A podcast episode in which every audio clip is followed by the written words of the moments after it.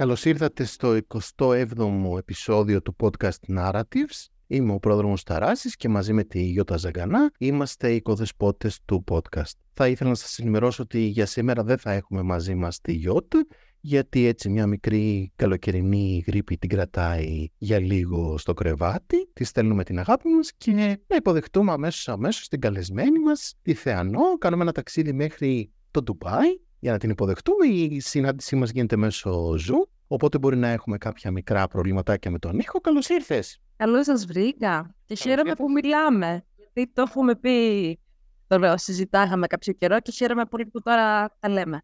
Αυτό είναι το, ο καημός μας, ότι έχουμε διάφορους ανθρώπους με τους οποίους έχουμε μιλήσει και δυστυχώς τους έχουμε σε μεγάλη αναμονή, να συντονιστούμε κι εμείς, γιατί εντάξει. Είναι καλό αυτό ωστόσο, γιατί αρχικά ο κόσμος είναι διαθέσιμος να πει την ιστορία του και από εκεί και πέρα υπάρχει, ξέρεις, ενδιαφέρον για να έχετε τόσο ναι. κόσμο. Η αλήθεια είναι ότι εντάξει, και εμείς δεν το. Μια και το συζητάμε, ότι και εμείς δεν το περιμέναμε ότι θα έχει τόσο μεγάλη ανταπόκριση. Mm. Το πόσο πολλοί άνθρωποι μπορούν να. Αυτό βέβαια έχει, εγώ νομίζω ότι έχει να κάνει και με το πόσο πλέον ακόμα και πιο ανοιχτή βρισκόμαστε. Ναι, ναι, αλλάζει ο κόσμος και είναι πολύ θετικό. Εγώ το βρίσκω πολύ θετικό. Εσύ βέβαια έχεις ε, έτσι, ξαναμιλήσει για τέτοια θέματα. Ναι. Εγώ σε άκουσα πρώτη φορά σε μια εκπομπή του OCD in Greece, αν, συμφωνώ, mm-hmm. αν θυμάμαι καλά. Ναι, πιθανά είδες κάποια ε, reels λούσα για το OCD. Αυτό ήταν τώρα και να σου πω την ιστορία. Το 2020, αν καλά πριν το COVID, όταν ξεκινούσε ο COVID, έγινε μια προσπάθεια να κάνουμε το πρώτο ντοκιματέρ για το OCD στην Ελλάδα. Και από εκεί είναι αυτές οι ηχογραφήσεις. Τώρα αυτό δεν ευδοκίμησε. Τέλος πάντων, υπήρχαν κάποια κολλήματα και δεν έγινε.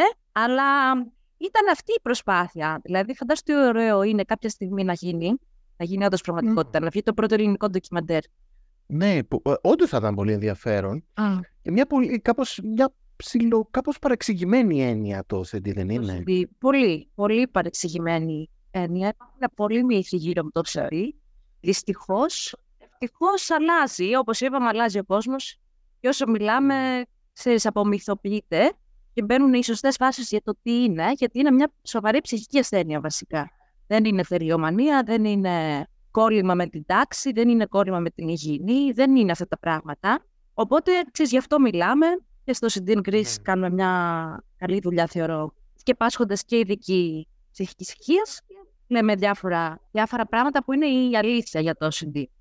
Εσύ, Θεανό, εμπλέκεσαι με τον οργανισμό με κάποιο τρόπο; Ναι, ναι, ναι, ναι. Εγώ είμαι εθελότη. Όλοι είμαστε εθελοντές βασικά. Εμένα mm. ο δικός μου ρόλος είναι ότι απαντάω στα μηνύματα που λαμβάνουμε λαμβάνουμε αρκετά μηνύματα βασικά, γιατί ξέρεις, τα στατιστικά είναι επίσης ψηλά. Δηλαδή, ένας στους ενήλικες, ένας στους 40 έχει OCD.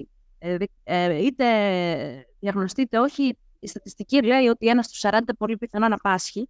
Οπότε φαντάζεσαι, υπάρχουν πάρα πολλοί άνθρωποι που διαβάζοντας αυτά που δημοσιεύουν, κάπου ναι. βλέπουν τον εαυτό τους και λένε: Πω, πω μήπως έχω, μήπως έχω OCD, μήπως πρέπει να το κοιτάξω. Και μας έρχονται πολλά ερωτήματα. Ξέρω εγώ, συμπτώματα, διάφορα.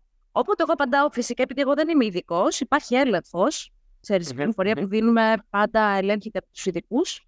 Αλλά η επικοινωνία είναι κάτι που έκανα από, από την αρχή, όταν ξεκίνησα να μιλάω ανοιχτά για την ψυχική ασθένεια αυτή. Και είναι κάτι που μου βγαίνει, ξέρεις, και σαν χαρακτηριστικό προσωπικότητας, οπότε κάνω αυτό σαν κύριο task, ας πούμε. Εντάξει, συμμετέχω στα meetings ή στις αποφάσεις που δίνω ιδέες στις αποφάσεις που μπορεί να παίρνουμε. Αλλά ο ρόλος μου είναι αυτός ουσιαστικά, να απαντάω στα μηνύματα. Ωραία, ωραία. Εντάξει, νομίζω ότι χρειάζεται. Αν δω δηλαδή από.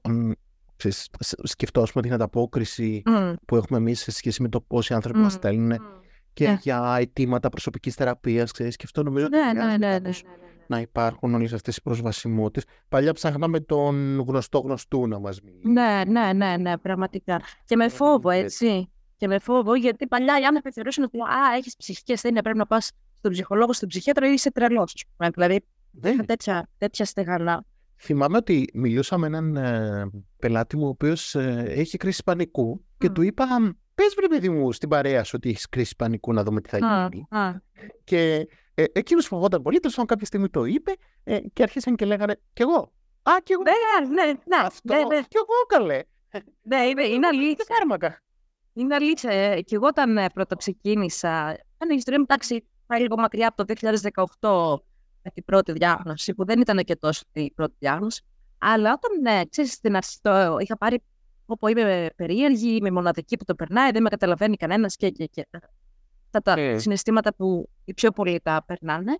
Όταν μετά άρχισε να το επικοινωνώ, δηλαδή και στο κοντινό μου κύκλο, στην οικογένεια, αυτούς τους φίλους, βρήκα πέντε ανθρώπους που σχετίζονταν είτε άμεσα είτε έμεσα με άτομο που έπασχε από κάποιες ψυχικές δένειε. Και λέω, κοίτα, δεν είμαι μόνη τελικά. Δηλαδή, τόσοι άνθρωποι γύρω μου περνάνε κάτι αντίστοιχο με μένα ή τέλος πάντων κάποιες μορφές ναι. ε, ψυχική ασθένεια. Για πάμε να πιάσουμε λοιπόν τη δική σου ιστορία από την αρχή. Mm-hmm. Καταρχάς, πες μας δύο πράγματα για σένα, έτσι όπως λέμε με κάθε άνθρωπο που συναντάμε. Ναι.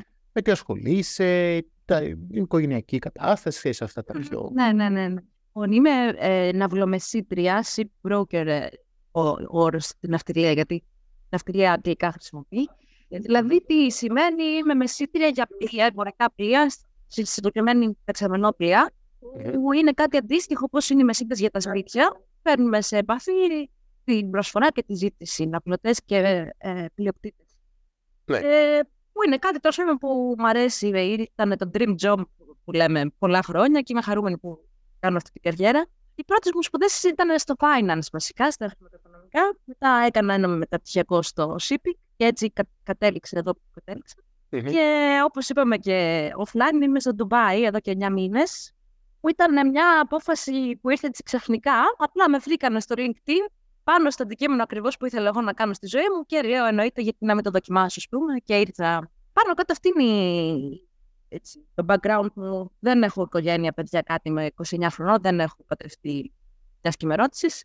Ναι. Ε, τι άλλο, ασχολούμαι με το χορό. Έχω μια αδερφή μικρότερη που τέλος είμαι πολύ χαρούμενη και περήφανη για την αδερφή μου. Και ε, το χόμπι μου και το πάθος μου είναι ο χορός. Δηλαδή χορεύω πολλά χρόνια και μάλιστα εδώ ξεκίνησα πρόσφατα, πριν από δύο εβδομάδες. Βρήκα ένα, μια τάξη που κάνει Lindy Hop Swing δηλαδή. Που το έκανα και στην Ελλάδα. Έκανα rock and roll, δηλαδή είμαι, η φορά μου είναι απίστευτη. Ε, που βρήκα εδώ παρόμοιο ξέρεις, μάθημα χορού. Και ναι, αυτό.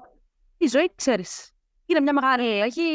Γνωρίζω ανθρώπους, πάω ταξίδι και είναι ωραία. ωραία ναι, ναι. Έχεις και άλλους Έλληνε εκεί ή είσαι σχετικά η μόνη; Θα σου πω, όταν πρώτο ήρθα, κατά τύχη είχα φίλη Κύπρια που έμενε ήδη στο Ντουμπάι πέντε χρόνια.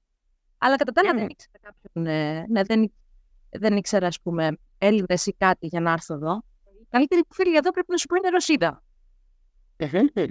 πολύ αγαπημένοι μου φίλοι. Ε, έχω κάνει πολλές εθνικότητες φίλους. Δεν είμαι δηλαδή μόνο με Έλληνες. Έχω, έχω και Έλληνες φίλους. Οι Έλληνες παρεμπιπτόντως είμαστε 10.000 ε, στο Ντουμπάι. 10.000 Έλληνες και Κύπριους έχει. 10.000. Ε, ναι, είμαστε πολύ. Ναι, είμαστε πολύ. Αλλά δεν είναι ότι το ακούω, ξέρεις, στον δρόμο. Δεν ακούω ελληνικά. Οπότε, άμα τύχει και ακούω, ε, θα πιάσω κουβέντα, θα χαρώ, ξέρεις. Είναι. Ναι, ναι, ναι. Ότι βγει. Ναι. Ξέρεις, πατρίδα κάπως. Ναι. Για πες λίγο λοιπόν, τι, πότε πρώτο ξεκίνησες να ανησυχείς για θέματα ψυχικής υγείας, πώς το διαχειρίστηκες, ε, έτσι και ήταν τα πρώτα σημάδια που σε έκανα να σκεφτείς για θέματα θεραπείας; Κοίταξε, εγώ γενικότερα, επειδή τα θέματα ψυχικής υγείας είναι και κληρονομικά σε μεγάλο βαθμό, αλλά σίγουρα επηρεάζεται και από το περιβάλλον, τα ερεθίσματα, ξέρεις, το αν θα προκύψει αν θα βγει η ψυχική ασθένεια, είναι πολύ παραγωγικά νομίζω. Από μικρή ηλικία είχα άγχος σαν σύμπτωμα, ειδικά στα φοιτητικά χρόνια, όπου το πρόγραμμά μου ήταν δηλαδή, ε, πολύ πιεσμένο, με δική μου πρωτοβουλία, δηλαδή δεν μου είπε κανείς κάνω όλα αυτά τα πράγματα. Και εκεί μου λέγανε οι κοντινοί μου άνθρωποι, μαμά μου, η αδερφή μου, ξέρεις, μήπως να πας σε έναν ψυχολόγο, δεν είναι και πολύ λειτουργικός ο τρόπος που ζεις. Δηλαδή δεν, δεν τους έβλεπα καθόλου στο σπίτι μου για ελάχιστο χρόνο, έτρωγα στο στόμα. Το πρόγραμμα ήταν, ξέρεις, απορώ πώς το έκανα. Τέλος πάντων, ε, εγώ δεν πήγαινα τότε, γιατί έλεγα, έλα, δεν έχω κάτι, μια χαρά είμαι, το θεωρούσα ότι ξέρεις και καταφέρνω πράγματα. Κάποια στιγμή, το 2018, έφτασα στο σημείο να παθαίνω κρίση ε, πανικού. Και εκεί μια πολύ αγαπημένη μου καθηγήτρια, ε, που κάναμε ε, ιδιαίτερα γερμανικά, μίλησε έκανα μια συζήτηση ότι νομίζω ότι, πρέπει, ότι τώρα πρέπει να πας να δεις κάποιο ειδικό, δηλαδή είναι κρίμα να έχεις τέτοια συμπτώματα και να μην το, και να μην το ψάξεις. Και την άκουσα, ενώ τις προηγούμενες νίκε που μου κάνανε δεν τους πολύ έδινα σημασία. Και πήγα ε, σε ψυχίατρο πρώτη φορά και έγινε η πρώτη διάγνωση που ήταν αγχώδης καταπληκτική διαταραχή. Και μου εξήγησε ότι κοίτα δεν είναι κάτι ας πούμε, να σε ανησυχήσει πάρα πολύ, θέλει προσοχή, αλλά πρακτικά είναι συναισθήματα θλίψης λόγω του άγχους που περνάς. Και ε, μου πρότεινε να ξεκινήσω και αγωγή και ξεκινήσαμε και θεραπεία που ήταν γνωσιακή, γνωσιακή συμπληρωματική ψυχοθεραπεία. Βέβαια, εγώ πρέπει να σου πω ότι για τον πρώτο χρόνο δεν το είχα πάρει καθόλου στα σοβαρά. Δηλαδή, ακόμα δεν είχα καταλάβει ότι αυτό θέλει όντως προσοχή και πρέπει να είμαι συνεπής στην αγωγή, να είμαι συνεπής στις ε, συνεδρίες. Και έκανα, ας πούμε, skip Δηλαδή, είχα πολλή δουλειά, έλεγα στον τότε ψυχίατρο, δεν προλαβαίνω να το, να, να το ακυρώσουμε. Η μία έπαιρνα την αγωγή, η μία δεν την έπαιρνα. Που αυτό, όπω ξέρεις και εσύ, είναι ό,τι χειρότερο. Είναι ό,τι χειρότερο και είναι και επικίνδυνο. Να ρωτήσω, πριν. Ναι. Ε, ε, συγγνώμη, σε διακόπτω. Ναι, δεν πειράζει. κρίση πανικού. Α. Τι έβλεπαν οι άλλοι σε σένα και σου λέγανε να δεις κάποιον ειδικό, να δεις κάποιον ειδικό; Κοίταξε, αυτό που βλέπανε ήταν ότι εγώ η ζωή μου δεν ήταν καθόλου ας πούμε, ήρεμη ή δεν ήμουν, δεν έδειχνα χαρούμενη. Ήμουν μονίμως βιαστική και μονίμως δεν καταλάβαινα τι έκανα, για ποιον το έκανα. Δηλαδή, είχα, το πρόβλημα μου ξεκίνησε για τις 8 το πρωί με τις 12 το βράδυ με καθόλου τελείματα ενδιάμεσα. Ε, πίεσα δηλαδή εγώ ίδια πολύ τον εαυτό μου και από προσδοκίες που προφανώς ήθελα να εκπληρώνω τον άλλον, να είμαι αρεστή κτλ. κτλ. Συμπτώματα του OCD, ωστόσο, θα σου πω ότι αφού διαγνώστηκα αργότερα το 19, είχα από τα πέντε μου τα οποία όμως δεν έλεγα σε κανέναν. Δεν έλεγα ανοιχτά ότι έχω τις τάδες σκέψεις ή κάνω τους τάδε καταναγκασμού, τα τάδε τσεκαρίσματα. Και τότε ένιωθα ότι είναι, είναι περίεργη. Αλλά. Α, ότι είσαι εσύ ναι, ναι, ένιωθα εγώ άσχημα με τον εαυτό μου, οπότε δεν έλεγα κάτι ανοιχτά. Ναι. Από, από όταν όμως έγινε η διάγνωση το 19, τέλος πάντων να στο πάω fast forward, έκανα υποτροπή σε κατάθλιψη. Και πήγα στον. Άλλαξα ψυχίατρο, γιατί ήταν πιο σοβαρή κατάσταση. Και μου έκανε διάγνωση ότι έχω και OCD ο ψυχαναγκαστική διαταραχή δηλαδή στην Ναι.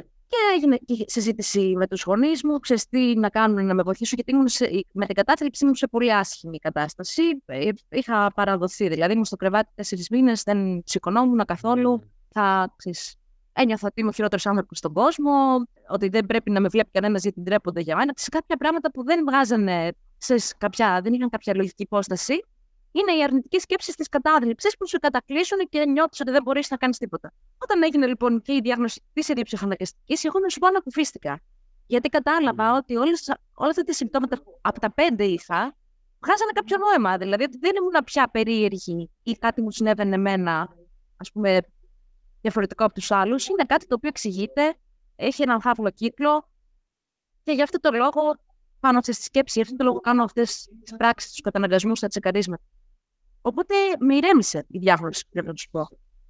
Μου δίνεις ένα παράδειγμα, αυτό που λες, από τα πέντε από τόσα. Από τα πέντε, θα σου πω. Ναι, τι μπορεί να κάνει, ας πούμε, ή ναι. να σκεφτόσουν; Βεβαίω, θα σου πω. Το πιο, ας πούμε, συχνό που είχα σαν σύμπτωμα ήταν ότι είχα ιδιοληψία με τα μπαλκόνια. Δηλαδή, χωρίς να έχω υψοφοβία, όταν έβγαινα στο μπαλκόνι, όχι κάθε φορά, αλλά τις περισσότερες φορές, είχα εικόνες ότι εγώ πέφτω από το μπαλκόνι ότι κάτι γίνεται και θα αφού ξεστάνω τη φορά τύχημα ή οτιδήποτε.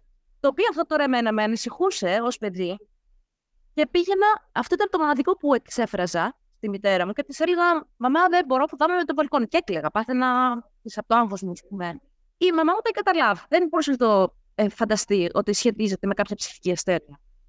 Αυτό αργότερα, ξέρεις, με την ψυχοθεραπεία, επειδή δεν είχα άλλα συμπτώματα με το ύψος, δεν φοβόμουν το αεροπλάνο, δεν φοβόμουν τις σκάλες, δεν ήταν συγκεκριμένα η ιδεολειψία με τον μπαλκόνι, καταλάβαμε ότι αυτό σχετίζεται με την αδιψυχαναγκαστική διαταραχή και έκανα κι άλλα από μικρή, έτσι, δηλαδή να περπατάω σε συγκεκριμένα, συγκεκριμένες λωρίδες στον δρόμο, να μετράω.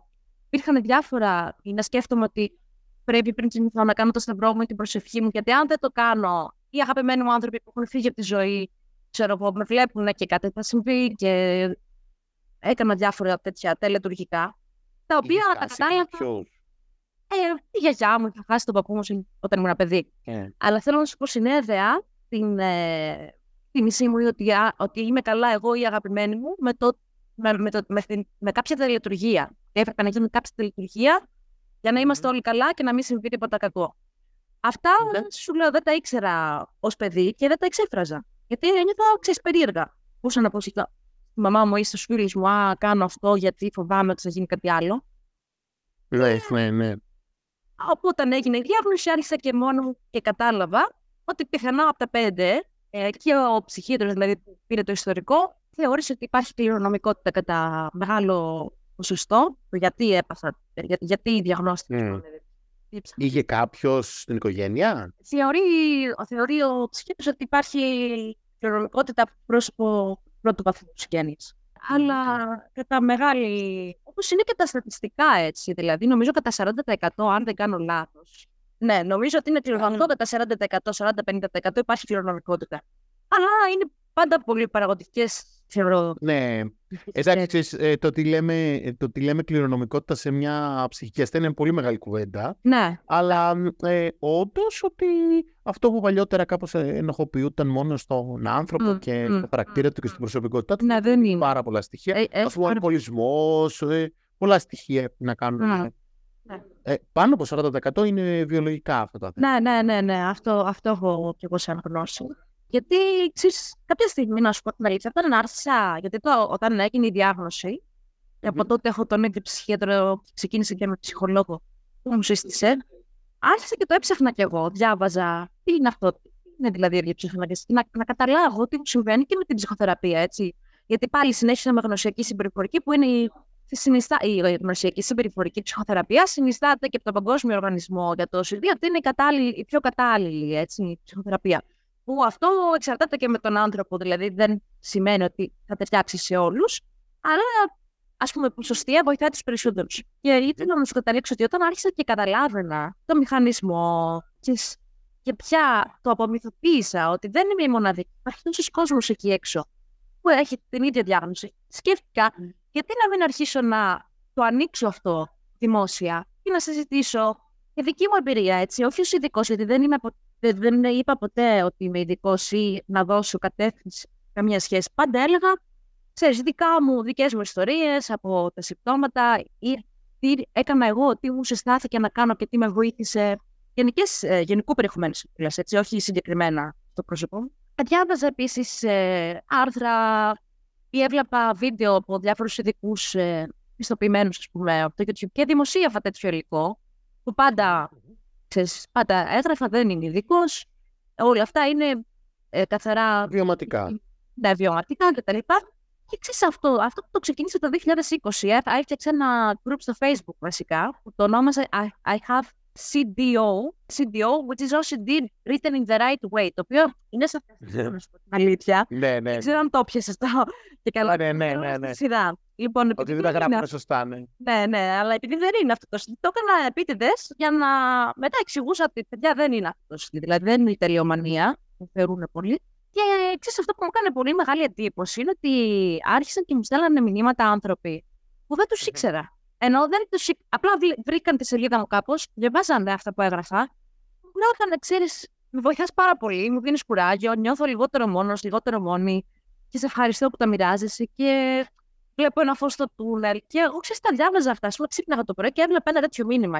Σε ένιωθα πολύ μεγάλη χαρά ότι βοήθησα έπρακτα κάποιον άλλον άνθρωπο, έτσι. Γιατί και εγώ έχω υπάρξει μόνη, και εγώ έχω υπάρξει σε απελπισία. Και όταν μου στέλνει κάποιος, Α, με βοήθησες να νιώσω λιγότερο μόνος μόνη, λέω, κοιτά, πολύ, πολύ μεγάλο πράγμα, ρε παιδί μου, να, να, να καταλαβαίνεις ότι βοηθάς κάποιον έτσι έμπρεκτα. Δεν ξέρω, για, για το OCD, εγώ έχω στο μυαλό μου ότι είναι ε, μοναχικό, ρε παιδί μου. Είναι. Είναι. Είναι αρκετά μοναχικό και ξέρεις για ποιο λόγο. Για αυτό που σου είπα στην αρχή, δηλαδή, δεν μοιράζεσαι όλα αυτά τη σκέψη. Δηλαδή, μπορούμε να πούμε το μηχανισμό, να τον αναλύσουμε. Ε, ξεκινάνε όλα από τις ιδεολειψίες, έτσι, που είναι παρισφρέουσες σκέψεις. Δηλαδή, σκέψεις που δεν τις, ε, δεν είναι, είναι λίγο ανεπιθύμητες, γιατί είναι, δι, ε, έχουν δυσφορία, που τις κάνουν όλοι οι άνθρωποι, έτσι, ανεξαιρέτως αν έχουν ψυχαναγκαστική. Μπορούμε να κάνουμε μια τέτοια σκέψη. Απλά εμά, ε, εμείς που έχουμε διαγνωστεί ή που έχουμε αφορείς να έχουμε τέλος πάντων, μας επηρεάζουν, ε, γιατί πυροδοτούν ένα φόβο κύκλο. Και αυτές λοιπόν οι σκέψεις για άλλους έρχονται και φεύγουν χωρίς να τους επηρεάσουν, εμάς μας δημιουργούν δύσφορα συναισθήματα, άγχος, φόβο, ανησυχία. Με μετακάνουν ναι. τον καταναγκασμό, ένα τσεκάρισμα, μια τελετουργία, μια συνεχόμενη επαναλαμβανόμενη κίνηση, μέτρημα, ό,τι από αυτά μπορεί να ισχύει. Γιατί αυτό ε, μας, μας ε, δίνει μια προσωρινή ανακούφιση και ένα αίσθημα ότι τώρα για λίγο έχουμε τον έλεγχο και ότι υπάρχει μια ασφάλεια. Δεν θα συμβεί κάτι κακό. Αλλά αυτό κάνοντά το, πυροδοτεί, ενεργοποιεί ξανά τις ιδρυψίε και γίνεται ένας φαύλος κύκλος και άλλοι πάλι από την αρχή. Και χάνουμε ώρες. Έτσι, χάνουμε ώρες μέσα στην ημέρα κάνοντας αυτό το πράγμα. Από πού ξεκίνησε όλο αυτό, ότι επειδή αυτές οι σκέψεις, όντας ε, ανεπιθύμητες, μπορεί να έχουν περιεχόμενο ξέρεις, σεξουαλικό, ή μπορεί να έχουν περιεχόμενο με ηθική, μπορεί να έχουν περιεχόμενο με θρησκεία, μπορεί να έχουν. Ε, Συνήθως έχουν περιεχόμενο αντίθετα από το χαρακτήρα μας. Και γι' αυτό νιώθουμε πολύ άσχημα. Έτσι. Νιώθουμε περίεργα κάνοντας αυτές τις σκέψεις τη ιδεολειψία, είναι όρος. Και αυτό δεν τις μοιραζόμαστε. Γι' αυτό υπάρχει μοναξιά. Το που είπες ότι υπάρχει μοναξιά, από εκεί απορρέει. Και νιώθει, εγώ νιώθω για πάρα πολλά χρόνια μόνη μου. Ξέρεις ότι δεν μπορεί να καταλάβει κάποιος, δεν μπορώ να τα εκφράσω αυτά γιατί είμαι περίεργη. Ή, ξέρεις, δεν έχω ακούσει κάτι να μου πούνε οι φίλοι μου όταν ήμουν παιδί ότι α, έχουν κάτι παρόμοιο, σκέψονται κάτι παρόμοιο, κάνουν κάτι παρόμοιο. Οπότε και εγώ δεν τα μοιραζόμουν και συνεχιζόταν να, ε, αυτή η κατάσταση να νιώθω μόνη, μόνη, μόνη πολλά χρόνια.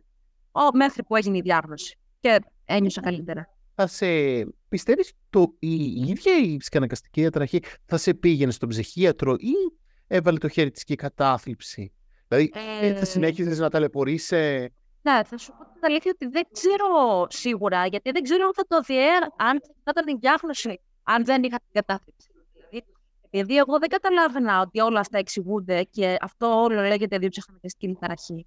Και το έμαθα mm. μόνο όταν, ε, όταν πήγα να λύσω την κατάθλιψη. Mm. Δεν ξέρω αν από μόνη μου θα έμπαινα στην διαδικασία να πάω για την διαταραχή αυτή, γιατί δεν ήξερα. Δεν είχα γνώση πριν. Δεν καταλάβαινα ναι. τι γίνεται. Δηλαδή, είχα τα συμπτώματα, αλλά δεν μπορούσα να τα εξηγήσω κάπως. Δεν είχα το όνομα, ναι. ότι ιδεολειψίε και καταναγκασμοί. Απλά ναι. ε, σκεφτόμουν κάποια πράγματα που τα θεωρούσα περίεργα και έκανα κάποια τσεκαρέ και δεν καταλάβαινα γιατί τα κάνω. Οπότε ήμουν μάλλον τυχερή μέσα στην ατυχία μου της κατάθλιψης.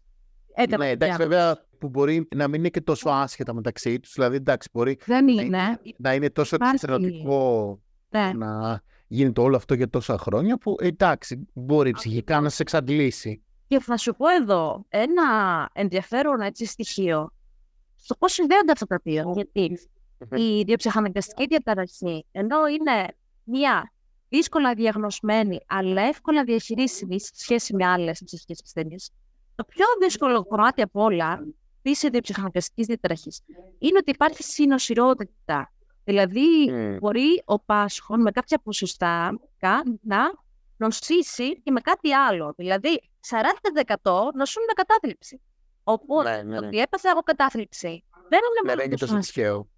Δεν είναι τόσο τυχαίο. Μπορεί πιθανότατα να υπήρχε να δημιουργήθηκε η κατάθλιψη επειδή τόσα χρόνια έπασχα από την εντύπωση αναγκαστική. Προφανώς και η κατάθλιψη συνδέεται και με άλλους παράγοντες. Αλλά κάτι mm. έγινε και τέλος πάντων βγήκε στην επιφάνεια. Αλλά αυτή είναι η δυσκολία. Και με την αγχώδη διαταραχή βλέπω εγώ πολύ. Ε, ναι. Αγχώδη διαταραχή ακόμα περισσότερη. Ακόμα 75% μπορούν να, ε, να εκδηλώσουν αγχώδη διαταραχή όταν πάσουν από την ελλείψη.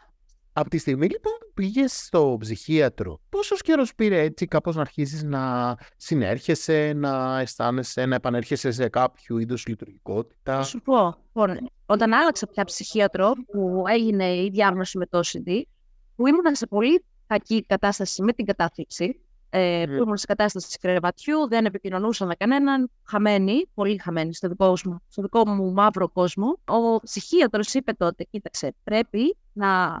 Το, αυτό που συστήνω εγώ είναι ότι θα ξεκινήσεις μια αγωγή να μπορέσουμε να επαναφέρουμε τις ορμόνες σε επίπεδα τέτοια ώστε να έχει νόημα να κάνεις ψυχοθεραπεία, γιατί αυτή τη στιγμή ο εγκέφαλός σου δεν είναι ότι λειτουργεί σε εύρυθμα επίπεδα. Δηλαδή, αυτή τη στιγμή, αν δεν σου δώσω κάποια αγωγή να ρυθμιστεί η σερωτονίνη, ας πούμε, στον εγκέφαλο δεν έχει νόημα, δηλαδή και να σου ξεκινήσει η ψυχοθεραπεία δεν θα έχει κάποιο αντα, κάποια ανταπόκριση. Και για ναι. τους τρεις πρώτους μήνες, τέσσερις, έκανα, έπαιρνα μόνο την αγωγή. Είχα επικοινωνία με τον ψυχίατρο φυσικά, γιατί είχα πολλές ερωτήσει Ισπανικού.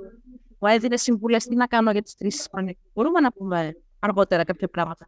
Ε, μου έδωσε ένα βιβλίο εξαιρετικό, το οποίο με βοήθησε πάρα πολύ. Ε, βασίζεται στις αρχές της γνωσιακής συμπεριφορικής ε, του Ρίτσαρντ Κάρλσον. Είναι το Μην το Σκέφτεσαι Εσύ, εξαιρετικό ε, βιβλίο. Οπότε εγώ όλα αυτά ε, τα έκανα πράξη και περπάτημα πολύ. Είχε πει στους γονείς μου: Μην την πιέσετε, αλλά για περπάτημα πρέπει να βγαίνει μισή με μία ώρα κάθε μέρα. Αυτό είναι το μοναδικό ναι, που πιέζετε. Ναι, ναι. Λοιπόν, όταν μετά από τρεις-τέσσερις μήνες άρχισα εγώ και επαν, επανήρθα σε κατάσταση που να μπορώ να επικοινωνήσω και να καταλάβω, να έχω κριτική αντίληψη πάλι. Γιατί ξέρεις, αυτά τα χάνεις στην κατάσταση. Την κριτική ναι, ναι, ναι. αντίληψη, την κατα... την, ε, να, έχεις κατανο... να κατανοήσει τον άλλον, να μπορείς να επικοινωνήσεις. Όλα αυτά ε, μειώνονται πολύ τι λειτουργίες του κεφάλου. Οπότε μετά από τρει-τέσσερι μήνες που επανήλθα σε επίπεδα ξέρεις, πιο ας πούμε εύρυθμα, ξεκίνησα νοσιακή συμπεριφορική ξανά, αλλά πια με άλλη, με άλλη ε, ψυχολόγο και πρέπει να σου πω ότι τότε ξεκίνησα ταυτόχρονα και μεταπτυχιακό, γιατί είχα παγώσει τη ζωή μου. Ε, πριν ξεκινήσω το μεταπτυχιακό, είχα παραιτηθεί από την προηγούμενη δουλειά. Για τους τρει-τέσσερι μήνες που ήμουν στο κρεβάτι, δεν έκανα τίποτα. Είχα παγώσει τα πάντα. Όταν λοιπόν ξαναξεκίνησα την ε, ψυχοθεραπεία, ξαναξεκίνησα την ίδια περίοδο και μεταπτυχιακό, οπότε μπορώ να πω ότι η ζωή μου σιγά σιγά ξαναμπήκε σε διάστημα άλλων τριών μηνών, δηλαδή σε σύνολο έξι μήνες, ξαναμπήκε σε μια έτσι, να το πούμε, φυσιολογική λειτουργία με την έννοια ότι έκανα τις σπουδές μου, αργότερα ξαναβρήκα τους φίλους μου, μπήκα σε, ε, ε, έκανα μια καινούργια σχέση ερωτική. Και σιγά σιγά άρχισα να δούλεψα έτσι παραδοτικά part-time γιατί έκανα το μεταπτυχιακό. Δηλαδή άρχισα και έκανα πάλι τα πάντα όπως τα έκανα και πριν. Ναι. Πριν παγώσω τη ζωή μου. Καλό αυτό. Το όπως τα έκανε πριν εννοώ. Όχι, όχι, όχι όπως τα έκανα πριν με την έννοια σαν δραστηριότητε, αλλά τα έκανα καλύτερα με την έννοια ότι πιο, πώς να το πω, πιο με γνώση τι κάνω και γιατί το κάνω και δεν πείζα τον εαυτό μου στο σημείο που να πάθω burnout και να, να τα παρατήσω mm. όλα. Έκανα πιο σοφές κινήσεις στο τι θα κάνω, ποια θα είναι τα χόμπι μου, πώς θα περάσω τον ελεύθερο μου χρόνο. Πρέπει να ξεκουραστώ και αυτό δεν είναι κακό. Γιατί παλιά το είχα σαν κάτι πολύ κακό το να κάτσω να δω τηλεόραση στον καναπέ. Δεν το έκανα ποτέ. Τι σημαίνει για σένα ε. να, να, αυτό, να κάτσεις, να χαζέψεις; Ναι, ναι, αυτό σημαίνει ότι ξέρεις, είμαι τεμπέλα, ας πούμε, ότι δεν πετυχαίνω κάτι στη ζωή μου σημαντικό, ότι δεν, δεν θα είναι για μένα περήφανοι σκοτεινοί μου άνθρωποι. Είχε όλες αυτές τις σημασίες, έτσι. Και μέχρι τα 25 μου χρόνια πρέπει να σου πω ότι δεν το έκανα. Είναι τρομερό να το σκεφτείς. Δηλαδή, τόσα πολλά χρόνια θα θεωρώ ότι είναι κακό να κάτσω στον καναπέ. Δηλαδή δεν είχα, δεν είχα κάνει διάλειμμα, δεν είχα κάνει χρόνο να το κάνω. Ήταν τέρμα πολυτέλεια. Που δεν τη θεωρούσα και καλή έτσι. Τη θεωρούσα κακή, κακή δραστηριότητα. Ήταν και μια αξία οικογενειακή αυτή το work ethic, ναι, θα, ναι, ναι, ναι. Θα σου πω, χωρίς να μας το έχουν πει οι μου ποτέ με λόγια, αυτό που βλέπαμε εμείς ήταν ότι ήταν δύο πολύ πετυχημένοι άνθρωποι που κάνανε καριέρα. Η μαμά μου έκανε καριέρα στη γραφιστική σημαίνει δούλευε άπειρες ώρες. Δηλαδή, ξέρεις, από τα 12 και μετά μπορώ να πω ότι άρχισα να βλέπω τη μαμά μου πολλές, πιο πολλές ώρες. Ο πατέρα μου έκανε δύο δουλειές. Και ταυτόχρονα παντού, ξέρεις, στους συλλόγους, ε, παντού, παντού ήταν μέσα. Και το τρίτο πρότυπο που είχα πέρα από τους δύο γονείς μου ήταν ότι η αγαπημένη μου καθηγήτρια αυτή που μου είπε, ξέρεις, μήπως να πας να δεις τις κρίσεις πανεπιστημίου, και αυτή ήταν ε, για μένα μεγάλο πρότυπο και έκανε τρεις δουλειές στο πρόγραμμα. Δηλαδή, okay. εγώ, είχα, εγώ είχα αυτός σαν εικόνα, ότι εγώ για να με, για να με αρεστεί, για να με εκτιμάνε και να είμαι, ας πούμε, ένα, ένα μέλος της οικογένειας ε, επιθυμητό, πρέπει, ναι. να είμαι σαν, πρέπει να είμαι σαν αυτούς. Πρέπει να, και η γιαγιά μου, έτσι, και η γιαγιά μου και ο παππούς μου, από όλες τις μεριές, εγώ που να το πιάσουμε, είχαμε ε, έτσι, τέτοια πρότυπα, ας πούμε, τέτοιες εικόνες. Να πω μια σκέψη πάνω σε αυτό κάποιες φορές το σκέφτομαι και για τον εαυτό μου δηλαδή το σκέφτομαι πολλές φορές. Ε, ότι αν υπάρχει ένας κεντρικός, μια κεντρική αξία για το πώς καθησυχάζουμε τις αγωνίες μας.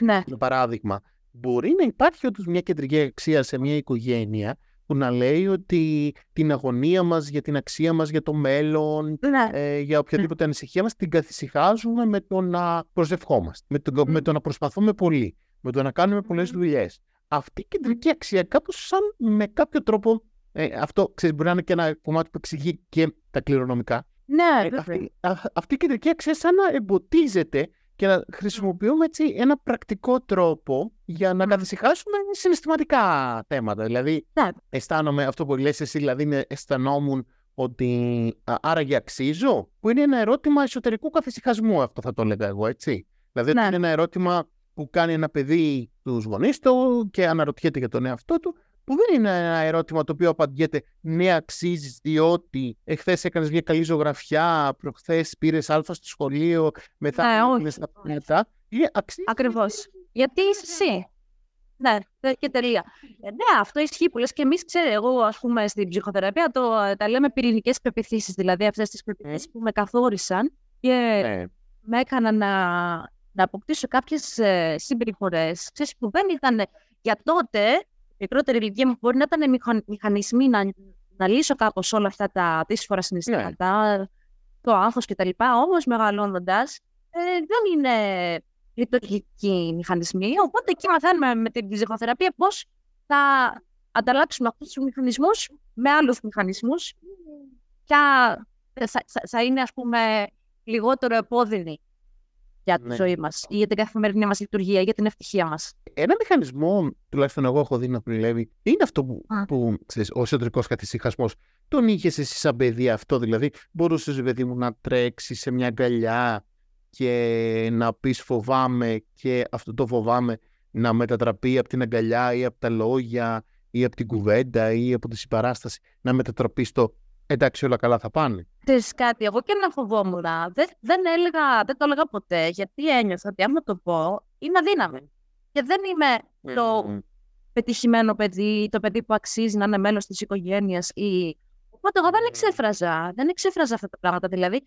Και για να φτάσω σε σημείο να παραδεχτώ ότι τώρα πρέπει να πάω σε ειδικό μου, πήρε πάρα πολλά χρόνια για να το παραδεχτώ στον εαυτό μου, έτσι. Ως ένδειξη Ούτε- αδυναμίας. Ναι, που δεν είναι αδυναμία, έτσι, ίσα ίσα Ε, ναι. ε, και δύναμη να το παραδεχτείς και να πεις ωραία τώρα, ε, βλέπω, α, αντιλαμβάνομαι ότι υπάρχει κάποια δυσκολία, πάμε να δούμε τι, τι κάνουμε αυτή τη δυσκολία, έτσι, πώς τη λύνουμε. Οπότε δεν μπορώ να σου πω ότι είναι ήρθε, γιατί δεν, εγώ από μόνη μου δεν, δεν έμπαινα στη λογική να εκφράσω ότι πάμε. Δεν υπήρχε αυτή η Ναι. λέξη στο λεξιλογιό μου, έπρεπε να είμαι ατρόμητη ναι. για να είμαι πετυχημένη Α, και αυτό, που λες- αποδεχτή. Αυτό είναι πολύ, πολύ σημαντικό, το αποδεκτή Ναι, ε, κρατιέμενο. ναι, ναι, ναι. Διότι ε, από, από τη zero, ξέρω εγώ, από την κοιλιά της Α. μαμάς μας, νομίζω ότι υπάρχουν κάποιες ε, ε, συμπεριφορές, κάποιες ε, Α. αντιδράσεις, οι οποίες επιβραβεύει το σύστημα στο οποίο ζούμε και κάποιες Ναι, δεν επιβραβεύει. Βέβαια. Ας πούμε το είσαι πολύ δυνατή και αυτοδιαχειριζόμενη, φαίνεται το ότι επιβραβευόταν. Ναι, εγώ ε, να σου πω συν της άλλης, επειδή ήμουν ένα πολύ ας πούμε καλόπουλο παιδί, δεν έλεγα ποτέ όχι, ό,τι μου λέγανε το έκανα, εντάξει, καλή μαθήτρια και τα λοιπά. Ε, Μου είχαν το όνομα ότι είμαι το καλύτερο παιδί όλης της οικογένειας. Οπότε αυτό, αυτό φαντάσου τι βάρος ήταν πάνω. μου. Δηλαδή το δεσμευτικό. καλύτερο εγγόνι, το καλύτερο ανήψη, το καλύτερο παιδί. Το... Ήταν ένα τρομερό βάρος, σαν να κουβαλούσα από τρόν, ας πούμε, το οποίο εγώ δεν να το ικανοποιώ. Για να ικανοποιώ αυτή την πεποίθηση και να νιώθω ότι α, με αποδέχονται γιατί είμαι το καλύτερο παιδί, ε, ε, έπρεπε μονίμως να κάνω όλα αυτά τα πράγματα και έπρεπε μονίμως να δείχνω ότι εγώ είμαι δυνατή, μπορώ να τα καταφέρω όλα, δεν λέω ποτέ όχι γιατί μπορώ να τα κάνω όλα, θα τους ικανοποιήσω όλους, ξέρεις. Και αυτό που δημιούργησε μετά, μετά και ταυτόχρονα και, και, τότε, και τα τότε χρόνια μεγάλα θέματα, έτσι, μέσα μου. Ναι, ναι. Οπότε Ε, δεν τα έλεγα. Εντάξει, ε, εγώ νομίζω ότι είναι και το πο- πολύ κλασικό παράδειγμα του πώς μπορεί να φωτίσεις μόνο μία πλευρά ενός ανθρώπου. Μμ. Ναι, ναι. Διότι, οκ, μπορεί να είσαι το καλύτερο παιδί όλης της οικογένειας, αλλά αποκλείεται ένα παιδί να μην έχει αδυναμίες, Ε, φόβους, βέβαια. ε, ανησυχίες, ξέρω εγώ. Ε, δηλαδή, Όλοι οι άνθρωποι. Είναι το, είναι το, πιο, το πιο λογικό να έχουμε όλα αυτά. Δηλαδή, ξέρεις, γι' αυτό είμαστε άνθρωποι και δεν είμαστε μηχανές, πούμε, γιατί νιώθουμε και έχουμε, ε, έχουμε αντίδραση στα ερεθίσματα του περιβάλλοντος. Άρα, έτσι κάπως είχαν μάθει να φωτίζουν, ε, να σου φωτίζουν και να φωτίζεις και εσύ τον εαυτό σου μόνο τη δυνατή σου πλευρά. Ναι, ναι. Η οποία ήταν και μια ψευδέστηση, όπως λες, δηλαδή δεν ήταν η πραγματικότητα ότι εγώ είμαι πάντα έτσι. Απλά δημιουργούνταν κάποιοι, κάποιοι κύκλοι. Ξέρω εγώ, ήμουν άρεστη, έπαιρνα μπράβο. Εγώ συνέχιζα να είμαι άρεστη γιατί ένιωθα ότι α, μόνο έτσι αξίζω και μόνο έτσι θα πάρω τον μπράβο. Και μόνο έτσι θα μου Ναι. πούνε ότι με αγαπάνε. Και εκεί πάει λέγοντας, πολύ πίεση στον εαυτό μου. ολεπίεση και κάποια στιγμή, ξέρεις, αυτό ξέσπασε. Πώς υποδέχτηκαν το καλύτερο παιδί όλης της οικογένειας, το καλύτερο, το πιο, ε, το άνθρωπο, το παιδί που ξέρω εγώ είναι 15 ώρες στο δρόμο, που Mm. κάνει διάφορα πράγματα. Πώς υποδέχτηκαν η οικογένεια ε, να είναι σε ένα κρεβάτι ανήμπορο και να μην μπορεί να σηκωθεί. Κοίταξε, εδώ θα σου πω, ε, εδώ είναι δύο διαφορετικές ε, ας πούμε πλευρές, γιατί στη μαμά μου και στην αδερφή μου το, το είπα από την αρχή ότι εγώ έχω τη σχολεία. Είναι την περίοδο έμενα με την μαμά μου και την αδερφή μου, οι γονείς μου είχαν χωρίσει ήδη. Ε, στη γειτονιά έμενε ο πατέρας μου, αλλά εγώ, επειδή λοιπόν προφανώς ήθελα να ικανοποιώ πάντα την πλευρά που ο πατέρας μου θεωρούσε ότι πρέπει να είναι η αρεστή και η τέλεια και η πετυχημένη, στον πατέρα μου έκανα να το πω ένα χρόνο ότι εγώ μιλάμε για την πρώτη πρωτοδιάγνωση που ήταν αγχώδης καταθλιπτική διαταραχή και ε, ξέρεις, για Ναι. ένα χρόνο έπρεπε να παίρνω μια ελαφριά άγωση. Εγώ τότε, μέσα να κάνω την υποτροπή στην πιο βαριά κατάθλιψη, δεν του το είχα πει καθόλου και το απέβαιντα. Γιατί έλεγα, πού πάω Μμμ. να του το πω, δεν θα με πια αποδεχτεί, δεν θα με πια αρεστεί. Θα πέσω στα μάτια. Έτσι ένιωθα. Όμως, όταν πια του το είπα, ήταν άνθρωπος ο οποίος με βοήθησε πιο έμπρακτα από όλους τους υπόλοιπους, γιατί είχε μια ίδια εμπειρία όταν ήταν νέος, με κάποια, ένα θέμα. Είχε πει στο νοσοκομείο ένα νοσηλευτή για θέμα τέτοιο ψυχική Ναι. υγεία. Οπότε ήξερε πώς, πώς, πώς λειτουργεί ο μηχανισμός της κατάθλιψης και με βοήθησε έμπρακτα στο να μου εξηγήσει ότι ξέρεις, καταλαβαίνω ότι περνάς δύσκολα, καταλαβαίνω ότι κατακλείζεις από αυτές τις σκέψεις. Προσπάθησε να λε την εαυτό σου και όλες αυτές τις αρνητικέ σκέψεις δεν είναι η πραγματικότητα, δεν είναι δηλαδή αλήθεια ότι εσύ είσαι ο χειρότερος άνθρωπος στον κόσμο. Δεν... Και προσπάθησε να, να- με, με το περπάτημα. Πηγαίναμε κάθε μέρα μαζί περπάτημα. Δηλαδή με το ζόρι εγώ στην αρχή δεν ήθελα, αλλά μου έλεγε όχι, θα πάμε να περπατήσουμε, γιατί ήξερε πώς λειτουργεί. Ενώ η μαμά μου, Ναι. που δεν είχε περάσει η ίδια κάτι αντίστοιχο με ψυχική ασθένεια, ε, η αντιμετώπιση της ήταν ε, πολύ διαφορετική και ήταν χωρίς να το θέλει. Δηλαδή, μια αντιμετώπιση που στην αρχή δεν με βοήθησε, γιατί ε, έλεγα εγώ είμαι ανήμπορη, δεν μπορώ, είμαι στο κρεβάτι όλη την ημέρα. Εκείνη που τα έφερνε όλα ξέρεις, έτοιμα. Α, το φαγητό στο κρεβάτι, το πρωινό στο κρεβάτι, θα κάτσει μαζί μου να της μιλάω όλη την ημέρα για τα αρνητικά που σκεφτόμουν.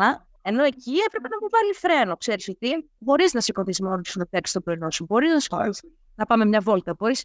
Ήταν διαφορετικές αντιμετωπίσεις γιατί δεν ήξερε η μαμά Ναι. μου μεν. Ο πατέρας μου ήξερε πώ θα το αντιμετωπίσει. Όμως και οι δύο, και η αδερφή μου και ξέρεις, και άλλοι πολύ κοντινοί μου άνθρωποι με στηρίξανε στην ουσία με τον τρόπο του καθένας και βγήκα από αυτό. Γιατί οι άνθρωποι, και η αγωγή και η θεραπεία, αλλά και οι άνθρωποι που έχεις κοντινή σου παίζουν πάρα πολύ μεγάλο ρόλο. Ναι. Πόσο γρήγορα, πόσο γρήγορα θα βγεις από μια τέτοια κατάσταση. Πάντως φαίνεται ότι το αποκριθήκαν. Ε, ε, εντάξει, αυτό που λέει ο καθένας με τον τρόπο του. Ναι, Αποκρίθηκαν ε, συμπονετικά. Δηλαδή, πολύ. σου φέρνω τα πράγματα στο, στο κρεβάτι που είναι λίγο πιο έτσι μαμαδίστικο. Ναι, Ε, όχι, ήταν εκεί δίπλα ναι. μου, έτσι. Ε, και οι φίλοι μου ήταν. Απλά εγώ στους φίλους έλεγα δικαιολογίες ενώ ήμουν ναι, ναι, να βγούμε, να βγουν. Μετά έβρισκα δικαιολογίες. Και όταν είσαι μέσα στην κατάθλιψη σε δύσκολη Ναι. κατάσταση, έχεις και κοινωνικό στρες. Και δεν θες να πιάνεις, δεν θες να σε βλέπουν. Μμμ. Ε, Ναι. Και με τους φίλους, ξέρεις, ενώ θέλανε να με βοηθήσουν, δεν ξέρανε οι άνθρωποι πώς. Εντάξει. Γι' αυτό μετά, όταν άρχισα να μιλάω δημόσια, έλεγα σε πολλές δημοσίευσει, παιδιά, έτσι μπορείτε να βοηθήσετε έναν άνθρωπο δικό σας που πας, Ε, γιατί δυσκολεύεται σε αυτό και σε αυτό. Οπότε μην τον πιέζετε σε, σε, σε κάποιο, κάποια πράγματα, αλλά μπορείτε να τον βοηθήσετε έτσι, με αυτόν τον τρόπο. Γιατί Μμμ. ήξερα μετά τη δική μου εμπειρία, τι με βοήθησε εμένα. φαίνεται, ε, τουλάχιστον έτσι το σκεφτόμαστε και στα, Μμ. στα συστημικά, από τον τρόπο που ανταποκρίθηκαν οι γονείς σου, κάνω έτσι μια ε, ε, μακρινή υπόθεση και θα μου πεις Ναι, αν πιστεύεις ναι, ότι ισχύει, ναι. ότι μπορεί, ε, επειδή και οι ίδιοι πίεζαν τόσο πολύ τον εαυτό τους να ε, είναι στο ίδιο μοτίβο, μπορεί όντως να έφερες έτσι και λίγο νέο αέρα στο, Πολύ στο πιθανό. σύστημα, δηλαδή ότι ε, κάπως σαν εξέφρασες και την ανάγκη ενό, ενός συστήματος που βρισκόταν πάντα στο 200% Μμ, μμ. ότι υπάρχει και αυτή η πλευρά και σαν να την έφερε Ναι. στο σπίτι Μμ. και ενώ κάποια συστήματα αντιδρούν και λένε όχι, όχι, να επανέλθουμε στους κανονικούς ρυθμούς, ε, Ναι. άντε σήκω, εγώ έχω ακούσει πολλούς ακαταφυλτικούς που τους παραβιάζουν και τους σηκώνουν με το ζόρι. Τους λένε, Όχι, όχι, αυτό είναι, αυτό είναι πάρα πολύ βάναυσο να σου πω, γιατί σαν, να- ε, σαν, σαν να το Γιατί- υποδέχτηκαν και σαν Ναι. δική τους ανάγκη να, να υπάρξει Ε, και αυτή η φωνή μες στο σπίτι. είναι πιθανό. Κοίταξε, εγώ πρέπει να σου πω ότι μαλάκωσε και. Δηλαδή, ενώ ο πατέρας μου, ας πούμε, πριν εκφράσω εγώ ότι ξέρεις, δεν είμαι καλά και περνάω αυτό, πριν ε, από αυτό, η συζήτηση που είχαμε για μεγάλο διάστημα είναι πότε θα κάνεις μεταπτυχιακό, πότε θα κάνεις μεταπτυχιακό. Που αυτό ενώ δούλευα 12 ώρες σε εταιρεία που ήμουν τότε. Και εγώ, ξέρεις, επειδή ένιωθα πίεση ότι πάλι πρέπει να, να πετύχω και πάλι πρέπει να κάνω κάτι. Ε, πια να εκφράσω τα θέματα ψυχικής υγείας όταν ένιωθα πίεση για να κάνω perform, λέμε, ας πούμε, στα αγγλικά. Ναι. Δηλαδή, όταν όμως είπα ότι ξέρεις, δεν είμαι καλά και πρέπει να πάω σε, σε ψυχίατρο και πρέπει να το δω, εκεί και ο πατέρας μου λίγο συνειδητοποίησε ότι κάποια πράγματα ήταν υπερβολικά πριν στο πώς λειτουργούσε. Γιατί, ναι, μεν, οκ, έχω προφανώς ικανότητες, γι' αυτό πίστευε σε μένα και μας έλεγε και σε μένα Ναι. και στην αδερφή μου, ξέρεις, άμα δεν μπορείτε εσείς, ξέρεις, ποιος μπορεί. Που, που αυτό βέβαια, και αυτό και αν είναι βάρος που κουβαλάς. Και δεσμευτικό πολύ. Και δεσμευτικό πάρα πολύ, αλλά θέλω να σου πω ότι τέλος πάντων μας προέτρεπε να κάνουμε, να κάνουμε, να κάνουμε. Όταν λοιπόν ε, βγήκε στην επιφάνεια ότι εγώ δεν, είναι, δεν είμαι αυτή που τα μπορώ όλα και είμαι αυτή που έχω μια ψυχική ας πούμε, διαταραχή που πρέπει να την ανοίξω και να τη δω. Ε, τότε και ο τρόπος επικοινωνίας μας σιγά σιγά και με τα χρόνια έχει αλλάξει. Και κάνουμε και άλλες συζητήσεις πέρα από τα θέματα της επιτυχίας και τα πτυχία και τις δουλειές και τα αυτά. Δηλαδή θα μιλήσουμε και ανθρώπινα ε, και θα πούμε και τις δυσκολίες μας και άλλα πράγματα που εγώ πριν ένιωθα ότι δεν μπορώ να τα πω. Μα τι, ε, εγώ νομίζω ότι όλοι οι- στην οικογένεια, αυτή είναι δηλαδή η δική μου υπόθεση, ότι όλοι στην οικογένεια την είχαν αυτή τη φωνή που εισήγαγες Μμ. μέσα από, την, ε, από τη συμπτωματολογία. Κυρία. Γιατί Ναι. ξέρεις, κάθε, κάθε, κάθε σύμπτωμα, έτσι πως το βλέπω εγώ θεραπευτικά, ε, Μμ. έχει ένα λόγο που μπαίνει μέσα σε ένα σύστημα. Γιατί Μμ. δηλαδή ε, να α- ανοιχτεί ένα σύμπτωμα για να σου ταράξει τη ζωή, για να σου σπάσει τα Μμ. νεύρα, Μμ. για να κάνουμε πλούσιες στις φαρμακευτικές. Δηλαδή ότι έρχεται να εξυπηρετήσει μια κεντρική ανάγκη. Και η κεντρική ανάγκη νομίζω ότι στις, ε, τη δική σου και της οικογένειας σαν να ήταν να ανοιχτεί Μμ. αυτή η φωνή Ναι, που ήταν ναι. απαγορευμένη. Δεν μπορώ. Ας πούμε και κάτι άλλο εκτός από, την, από τα επιτεύγματα. Ναι, ναι, ναι, ναι. Συμφωνώ. Όχι, συμφωνώ γιατί ξέρεις, ε, μετά βλέπεις και, βλέπεις και τον άνθρωπο ως άνθρωπο και όχι ως μια μηχανή που πρέπει αν λέει να δουλεύει και να πετυχαίνει. Και αλλάξανε, αλλάξανε σου λέω οι σχέσεις. Και του δυο μου τους γονείς σε φόρια σχέση που έχουμε τον καθένα. Αλλά ναι, απο, απομυθοποιήθηκε λίγο αυτό το πράγμα του ότι είμαι τέλεια και τα πετυχαίνω όλα και είμαι μέσα σε όλα πάντα και δεν κουράζομαι ποτέ, δεν έχω ανάγκες για ύπνο, δεν έχω ανάγκες για ξεκούραση. Α, Αυτό όλο, εγώ πρώτα ίδια δηλαδή το κατέγραψα σαν οικοδόμημα, το ότι είμαι η τέλεια, γιατί αυτό με, με, με κούραζε όλα τα χρόνια. Μέσα από όλο αυτό, λέω ότι είμαι τυχερή, το έπαθα στα 25 και όχι στα 55-75, γιατί μέσα από αυτή την εμπειρία λίγο, ξέρεις, άλλαξα τον τρόπο που βλέπω τη ζωή μου γενικότερα και τις προτεραιότητές μου και τις ανάγκες μου και ζω πολύ πιο ευτυχισμένα και πιο, ας πούμε, ε, σοφά αυτή τη στιγμή. Ναι. Μας ε, λες αν έτσι κάπως έχεις στο μυαλό σου κάποιες ε, συνειδητοποιήσεις ή κάποιους σταθμούς θεραπευτικούς; Αυτή είναι μια ερώτηση που πάντα την ε, βάζω στις κουβέντες Μμ. μας. Ε, αν μπορείς να συνοψίσεις δύο-τρία bullets ότι ε, μέσα από την ψυχοθεραπεία τι Μμ. ήταν τα πράγματα που. Εντάξει, είπαμε πάρα πολλά σε σχέση με το πώς έβαλες και άλλες διαστάσεις στον εαυτό σου και πώς είδες και τον Ναι. εαυτό σου όχι μόνο επιτευματικά. Έχεις κάποιους άλλους σταθμούς στη θεραπεία ή συνειδητοποιήσει που σκέφτεσαι ότι είναι, θα ήταν σημαντικό να μοιραστείς; Σε πολλές συνειδητοποιήσει μέσα από τη ψυχοθεραπεία. Αρχικά αυτό που είπαμε πριν για τις πυρηνικέ πεπιθήσεις. Δηλαδή, κατάλαβα Μμμ. πω κάποιες πεπιθήσεις είχαν ε, κάποια αποτελέσματα πάνω μου και πώς οι πράξεις μου συνδέονταν με αυτές. Δηλαδή, είμαι αρεστή μόνο εάν κάνω αυτό και αυτό και αυτό. Όταν μετά το, αποδό, το αποδόμησα αυτό και είδα πώς λειτουργεί, ε, Μμμ. πια κατανοώ ότι δεν είμαι αρεστή ας πούμε, και στους φίλους μου και στην οικογένειά μου γιατί πετυχαίνω. Είμαι αρεστή Ναι. γιατί είμαι ο άνθρωπος που είμαι, έχω τις αξίες που έχω, έχω, ε, ξέρεις, έχω ας πούμε την προσωπικότητα που έχω. Δεν είμαι αρεστή γιατί πήρα το πτυχίο με άριστα στη σχολή για φυσικά τρίτη, ας πούμε, ή γιατί πετύχαινα και δεν δούλευα ταυτόχρονα και ήμουν ανεξάρτητη από τα 18. Ναι, οκ, μπορεί να με θαυμάζετε, να μου λέγανε μπράβο, αλλά δεν είναι αυτό που με κάνει πραγματικά αρεστό μέλος της οικογένειας ή μεταξύ φίλων. Αυτό το αποδόμησε δηλαδή. Είναι σε- το νούμερο ένα που προσπαθήσαμε και ε, το λύσαμε, ας πούμε. Ή το λύσαμε, το δουλεύω ακόμα. Πάτε μια ζωή το δουλεύει αυτά. Τα πυρηνικά. Ναι, ναι. Ε, το άλλο, να βάλω άλλες προτεραιότητες στη ζωή μου. Δηλαδή, αυτό έμαθα από την ψυχοθεραπεία. και ποια έχω πιο μεγάλη ε, αξία, σημασίας στο να βλέπω τους ανθρώπους που έχω στη ζωή μου ως προτεραιότητα παρά του να κάνω. Να κάνω 100 χόμπι και δουλειά μαζί και πιστοποιήσεις και, και, και απλά για να τα κάνω και για να πετύχω, ε, να είμαι πετυχημένη. Τι έχει για μένα, τι έχει για μένα πιο μεγάλη αξία για να είμαι ευτυχισμένη, θα έχω να βλέπω συχνά τους φίλους μου, να βλέπω συχνά αν έχω κάποιον ερωτικό σύντροφο, την οικογένειά μου. Γιατί παλιά δεν το έκανα. Μέχρι τα 25 που ήταν η καμπή που έτσι λίγο ξύπνησα, ενώ είχα φίλους και σχέση κτλ. Δεν ε, τους έβλεπα. Δηλαδή τους έβλεπα ελάχιστα με το ρολόι. Ε, πήγαινα και με έπαιρνε ο ύπνος γιατί από την κούραση, γιατί το πρόγραμμα ήταν ε, στην εαυτό Και κατάλαβα ότι πουθενά δεν ήμουν παντού, αλλά δεν ήμουν πουθενά. Οπότε μέσα από τη ψυχοθεραπεία βάζω πολύ λιγότερα πράγματα στο πρόγραμμά μου και μεγαλύτερη προτεραιότητα στους ανθρώπους και όχι στα χόμπι και στην, ε, στα επιτεύγματα. Άλλο, τώρα ξέρεις πολλά μετά.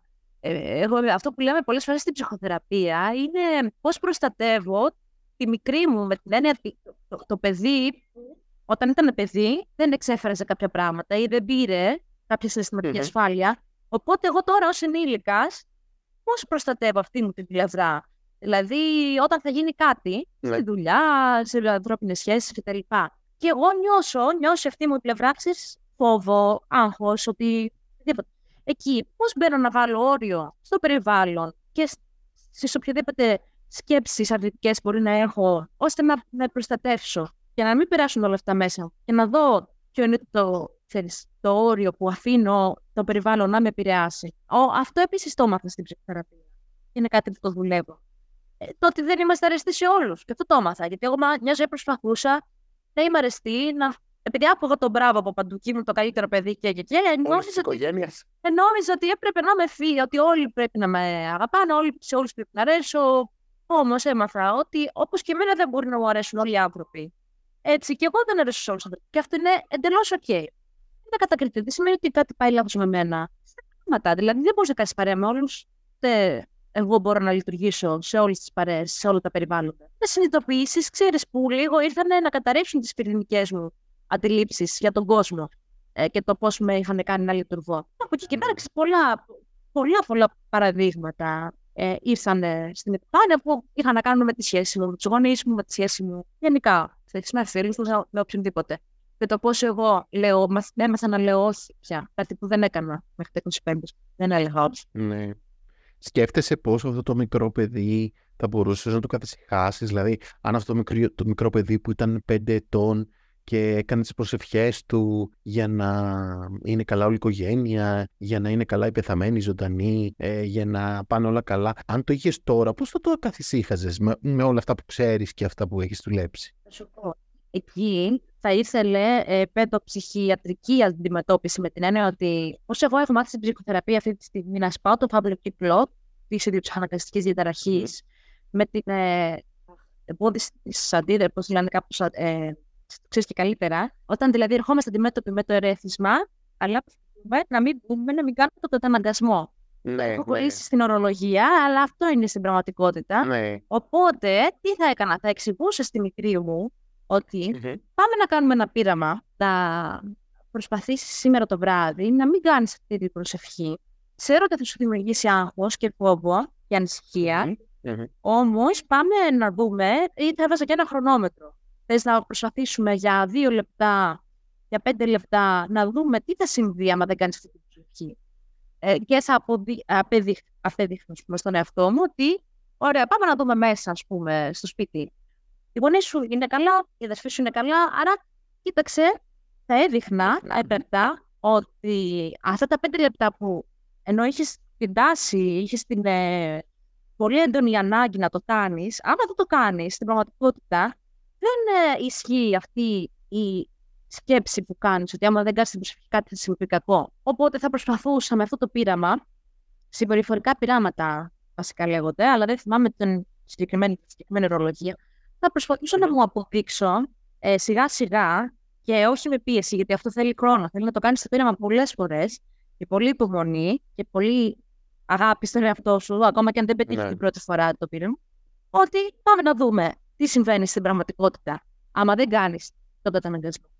Ε, και σιγά σιγά νομίζω ότι θα, θα, θα έβλεπα ότι είναι προστατευτικό για μένα να μην κάνω τον καταναγκασμό, γιατί όσο το κάνω, μπαίνω στο φαύλο κύκλο να θέλω όλο και πιο πολύ να το κάνω και να μου τρώει ακόμα και πιο πολύ χρόνο και η ανησυχία να είναι ακόμα μεγαλύτερη. Και έτσι σιγά σιγά θεωρώ ότι θα καταλάβαινα, θα καταλάβαινα ως παιδί ότι αυτό μάλλον δεν είναι ε, λειτουργικός μηχανισμός. Είναι, προσφέρει μια προσωρινή ανακούφιση, αλλά στην πραγματικότητα μου διαιωνίζει ένα φαύλο κύκλο δυσάρεστο συναισθημάτων. Ναι, ναι, ναι. Του έγγιζε, λες, σύμφωνα με την εμπειρία του, τι έχεις μάθει εσύ Τώρα, πρακτικά ναι, που βοηθάει. Ναι, ναι.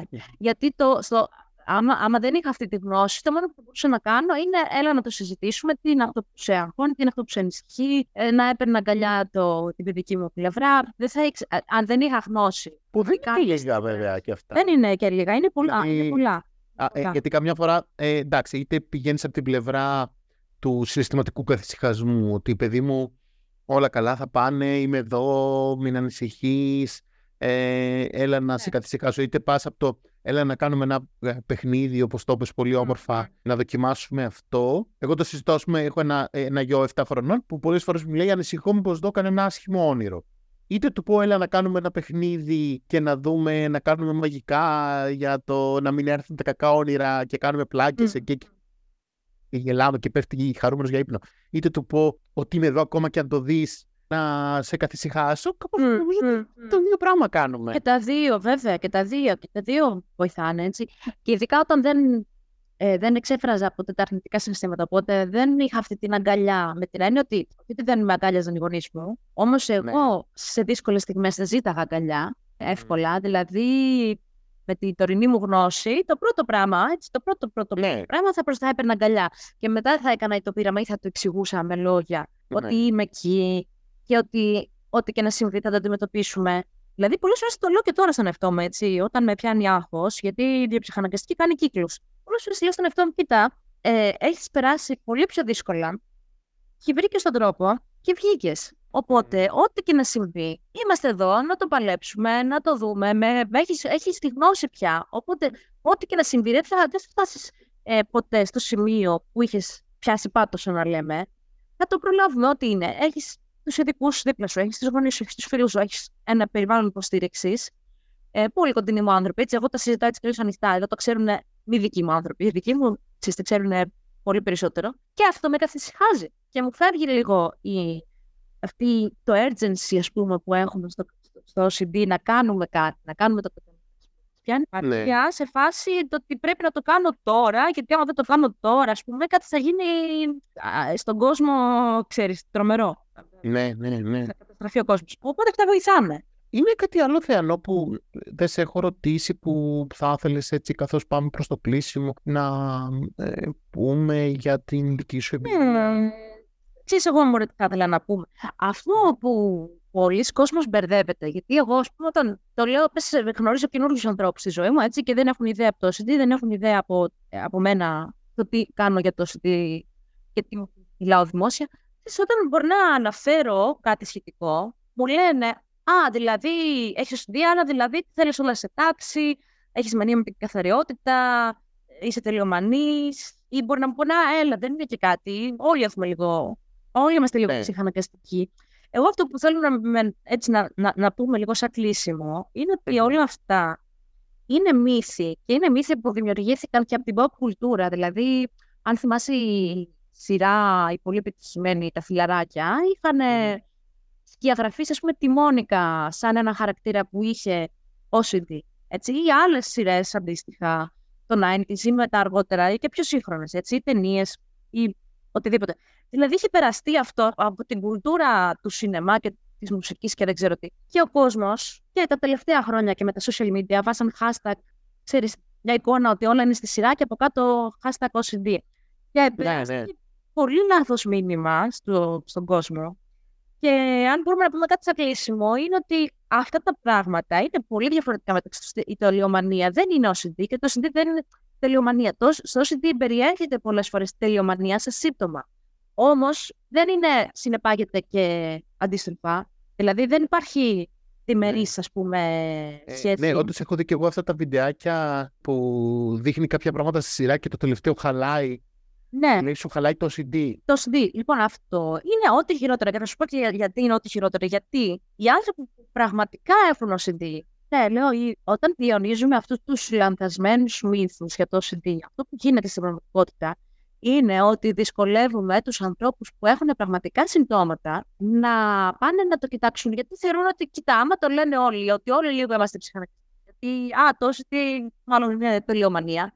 Δεν καταλαβαίνουν ότι είναι κάτι που πρέπει να το κοιτάξουν. Και έτσι, γι' αυτό το OCD έχει καταλήξει να είναι η πιο δύσκολα διαγνωσμένη ψυχική ασθένεια. Γιατί παίρνει πάρα πάρα πολλά χρόνια σε κάποιον να αντιληφθεί ότι του συμβαίνει κάτι διαφορετικό από κάποιον άνθρωπο που δεν έχει το OCD και το έχει στο μυαλό του πολύ ε, λανθασμένα μέσα από αυτούς τους μύθους που έχουν εμπεριστατωθεί, ας πούμε. Ενώ στην πραγματικότητα αυτό που είναι το OCD είναι μια αρκετά σοβαρή ψυχική ασθένεια που χρήζει ψυχικής ψυχοθεραπείας και χρήζει και, ψυχική, και, και, και φαρμακευτικής αγωγής πολλές φορές και τα δύο ή το ένα από τα δύο. Είναι μια ασθένεια που μας τρώει πάρα πολύ χρόνο από την καθημερινότητα και μας επηρεάζει τη λειτουργικότητα, την ευτυχία, τη χαρά πολλές φορές τις δραστηριότητες που κάνουμε. Μπορεί σε όλες τις δραστηριότητες και σε όλες μας τις ε, σχέσεις με τους υπόλοιπους ανθρώπους να έχουμε να, να λειτουργούμε μέσα από την διαταραχή, κάνοντας ελέγχους και τσεκαρίσματα και να μην είμαστε εκεί πραγματικά, να μην απολαμβάνουμε το χρόνο που δίνουμε στα πράγματα. Οπότε είναι κάτι, εντωμεταξύ μέχρι και σε ποσοστό αναπηρίας πρέπει να σου πω ότι οδηγεί. Έχουν υπάρξει περιπτώσεις, νομίζω, μέχρι και 60% λόγω του OCD και το πώς επηρεάζονται από τις ιδιοληψίες και το πώς επηρεάζονται από τους καταναγκασμούς, φτάνουν σε σημείο μέχρι και αναπηρίας. Οπότε, σαν κατακλείδα, μπορούμε να πούμε ότι καμία σχέση δεν έχει με την τηλεομανία. Δεν ταυτίζονται αυτές οι έννοιες, βασικά. Δεν είναι ταυτόσιμες και πρέπει λίγο αυτό το μύθο να το σπάσουμε. Και καταλαβαίνω ότι πολλοί άνθρωποι από άγνοια το λένε, αλλά όταν τώρα, ας πούμε, μας ακούσουν σήμερα, έχουν ευθύνη πια να μην αναπαράγουν. Έτσι δυσκολεύουν όσους πάσχουν στην πραγματικότητα. Ναι, όντως νομίζω ότι έχει δύο κακές λειτουργίες το να αναπαράγουμε τέτοιους μύθους. Η μία είναι αυτή που ανέφερες, να μην την ξαναπώ. Και το άλλο κομμάτι είναι ότι ε, αρχίζουμε σταδιακά και χρησιμοποιούμε τέτοιους όρους κάποιες φορές και προσβλητικά για τους άλλους. Προσβλητικά. Και προσβλητικά, μα. Και άλλες ψυχικές ασθένειες έτσι. Πόσες φορές λέμε είμαι τρελός, είσαι τρελός αυτό. Ε, μπορεί ναι. να είναι αυτό. Μπορεί κάποιος άνθρωπος να έχει διαγνωστεί με σχιζοφρένεια ή κάποια mm. αντίστοιχη ψυχική ασθένεια που να είναι πολύ προσβλητικό απέναντί του. Να πούμε, να πούμε εμείς ελαφρά την καρδία, ξέρεις, να χρησιμοποιήσουμε τέτοιους όρους. Το κόσμο είναι πολύ για το διπολικός. Αν ένας άνθρωπος το πρωί πει θέλω να πάμε για μπάνιο και το μεσημέρι πει Α, τελικά δεν θέλω, βαριέμαι. Λέει καλά ναι. διπολικός ναι. είσαι. Μα αυτό κι αν είναι έτσι, που πρέπει να σου πω ότι έχω γνωστεί και με διπολική διαταραχή, που είναι και αυτό. Συνότητα, μπορώ να το πούμε στην ναι. αρχή. Δηλαδή, ένας στους πέντε στατιστικά ε, κάποια στιγμή μπορεί να εμφανίσει και διπολική διαταραχή. Το οποίο και αυτό αντιμετωπίζεται. Δεν είναι τόσο ας πούμε, φοβιστικό όπως ακούγεται. Όμως και αυτό, όπως είπες, δεν μπορούμε να το χρησιμοποιούμε ελαφρά την καρδία. Δεν σημαίνει ότι επειδή άλλαξα τη γνώμη μου ξαφνικά είμαι διπολικός. Διπολική διαταραχή σημαίνει έχω μανία και, και υπομανία. Δηλαδή καμία σχέση. Ότι όντως και γειτονεύουν πάρα πολύ και αυτά τα θέματα, διότι ναι.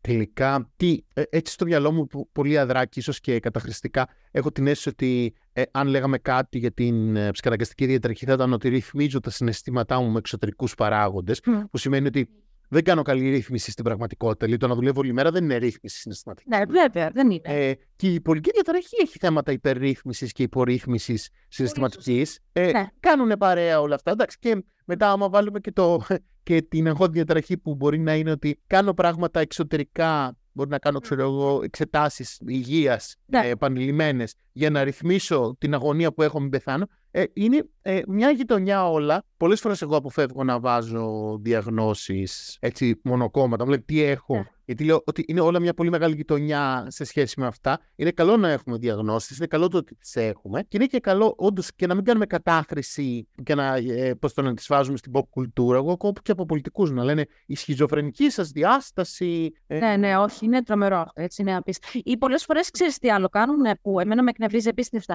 Γίνεται, ας πούμε, κάποιο περιστατικό βιασμού ή κάποιο περιστατικό ε, ε, οποιαδήποτε εγκληματικότητα. Ε, ναι. Ε, φόνος ή οτιδήποτε, ας πούμε, γυναικοκτονία, ανθρωποκτονία, ό,τι θες. Ε, και μετά γραφούν το θύμα ότι δεν και καλά είχε κάποια ψυχική ασθένεια, ήταν σχιζοφρενής, ήταν διπολικός, ήταν αυτό, ήταν αυτό και αυτό τον έκανε, που αυτό είναι πάρα πολύ μεγάλο λάθος. Καμία σχέση δεν έχει το ένα με το άλλο. Καμία σχέση δεν έχει να έχεις συμπτώματα πολική διαταραχή και να σκοτώσεις πραγματικά άνθρωπο. Αυτό είναι άλλο πράγμα. Ναι. Δεν είναι, είσαι, δηλαδή, αυτά είναι ακόμα χειρότερη κατάσταση. Είναι, εντάξει, γιατί νομίζουμε ότι στη βάση της μανίας ότι βγαίνει ο μανιακός με το πριόνι. Ε, ναι, ναι. Ενώ, Σχιζοφρενής δολοφόνος, πούμε, ναι.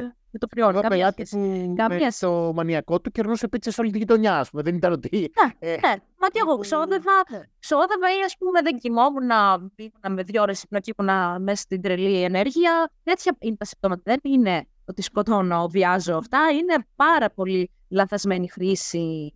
Πολύ κακή χρήση. Κάνεις καλά. Από τα μίντια. Και από τα μίντια έτσι. Και οι, δημοσιογρα... οι δημοσιογράφοι πάρα πολλοί που σχεδιαγραφούν ένα τέτοιο προφίλ.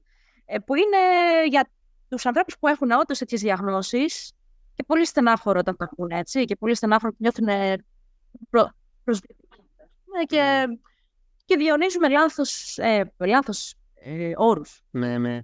Όχι, ναι, ναι, ναι. Λέμε όχι στην αυτοδιάγνωση σίγουρα και όχι στο, στην κουτουρού διάγνωση. Ε. Ωραία, να σε ευχαριστήσουμε πάρα πολύ για τον χρόνο σου και για όλα όσα μοιράστηκες μαζί μας. Το εκτιμούμε ιδιαίτερα. Και εγώ ευχαριστώ και χαρά μου. Εγώ ξέρεις, τα λέω με ευκολία δηλαδή και γνωρίζω κάποιον που μπορεί να πω όλη αυτή την ιστορία. Οπότε νομίζω υπάρχει και ενδιαφέρον από τον κόσμο. Θέλει ο κόσμος να με ρωτάνε τι είναι αυτό και πες μου παράδειγμα. Και πες μου, ξέρεις, πώς θα αντιμετωπίσεις. Είναι σημαντικό και το βίωμα κάπως να το μοιραζόμαστε. Να σε ευχαριστήσουμε πολύ. Ήταν το 27ο επεισόδιο της σειράς podcast Narratives, ιστορίες ψυχοθεραπείας. Τα επεισόδια μας συνεχίζονται για όλο το καλοκαίρι και κανονικά από το Σεπτέμβρη. Το επόμενο επεισόδιο είναι η αφήγηση μιας σκληρής ιστορίας, αλλά και μιας ιστορίας πολύ υψηλής ανθεκτικότητας. Καλή συνέχεια σε όλους.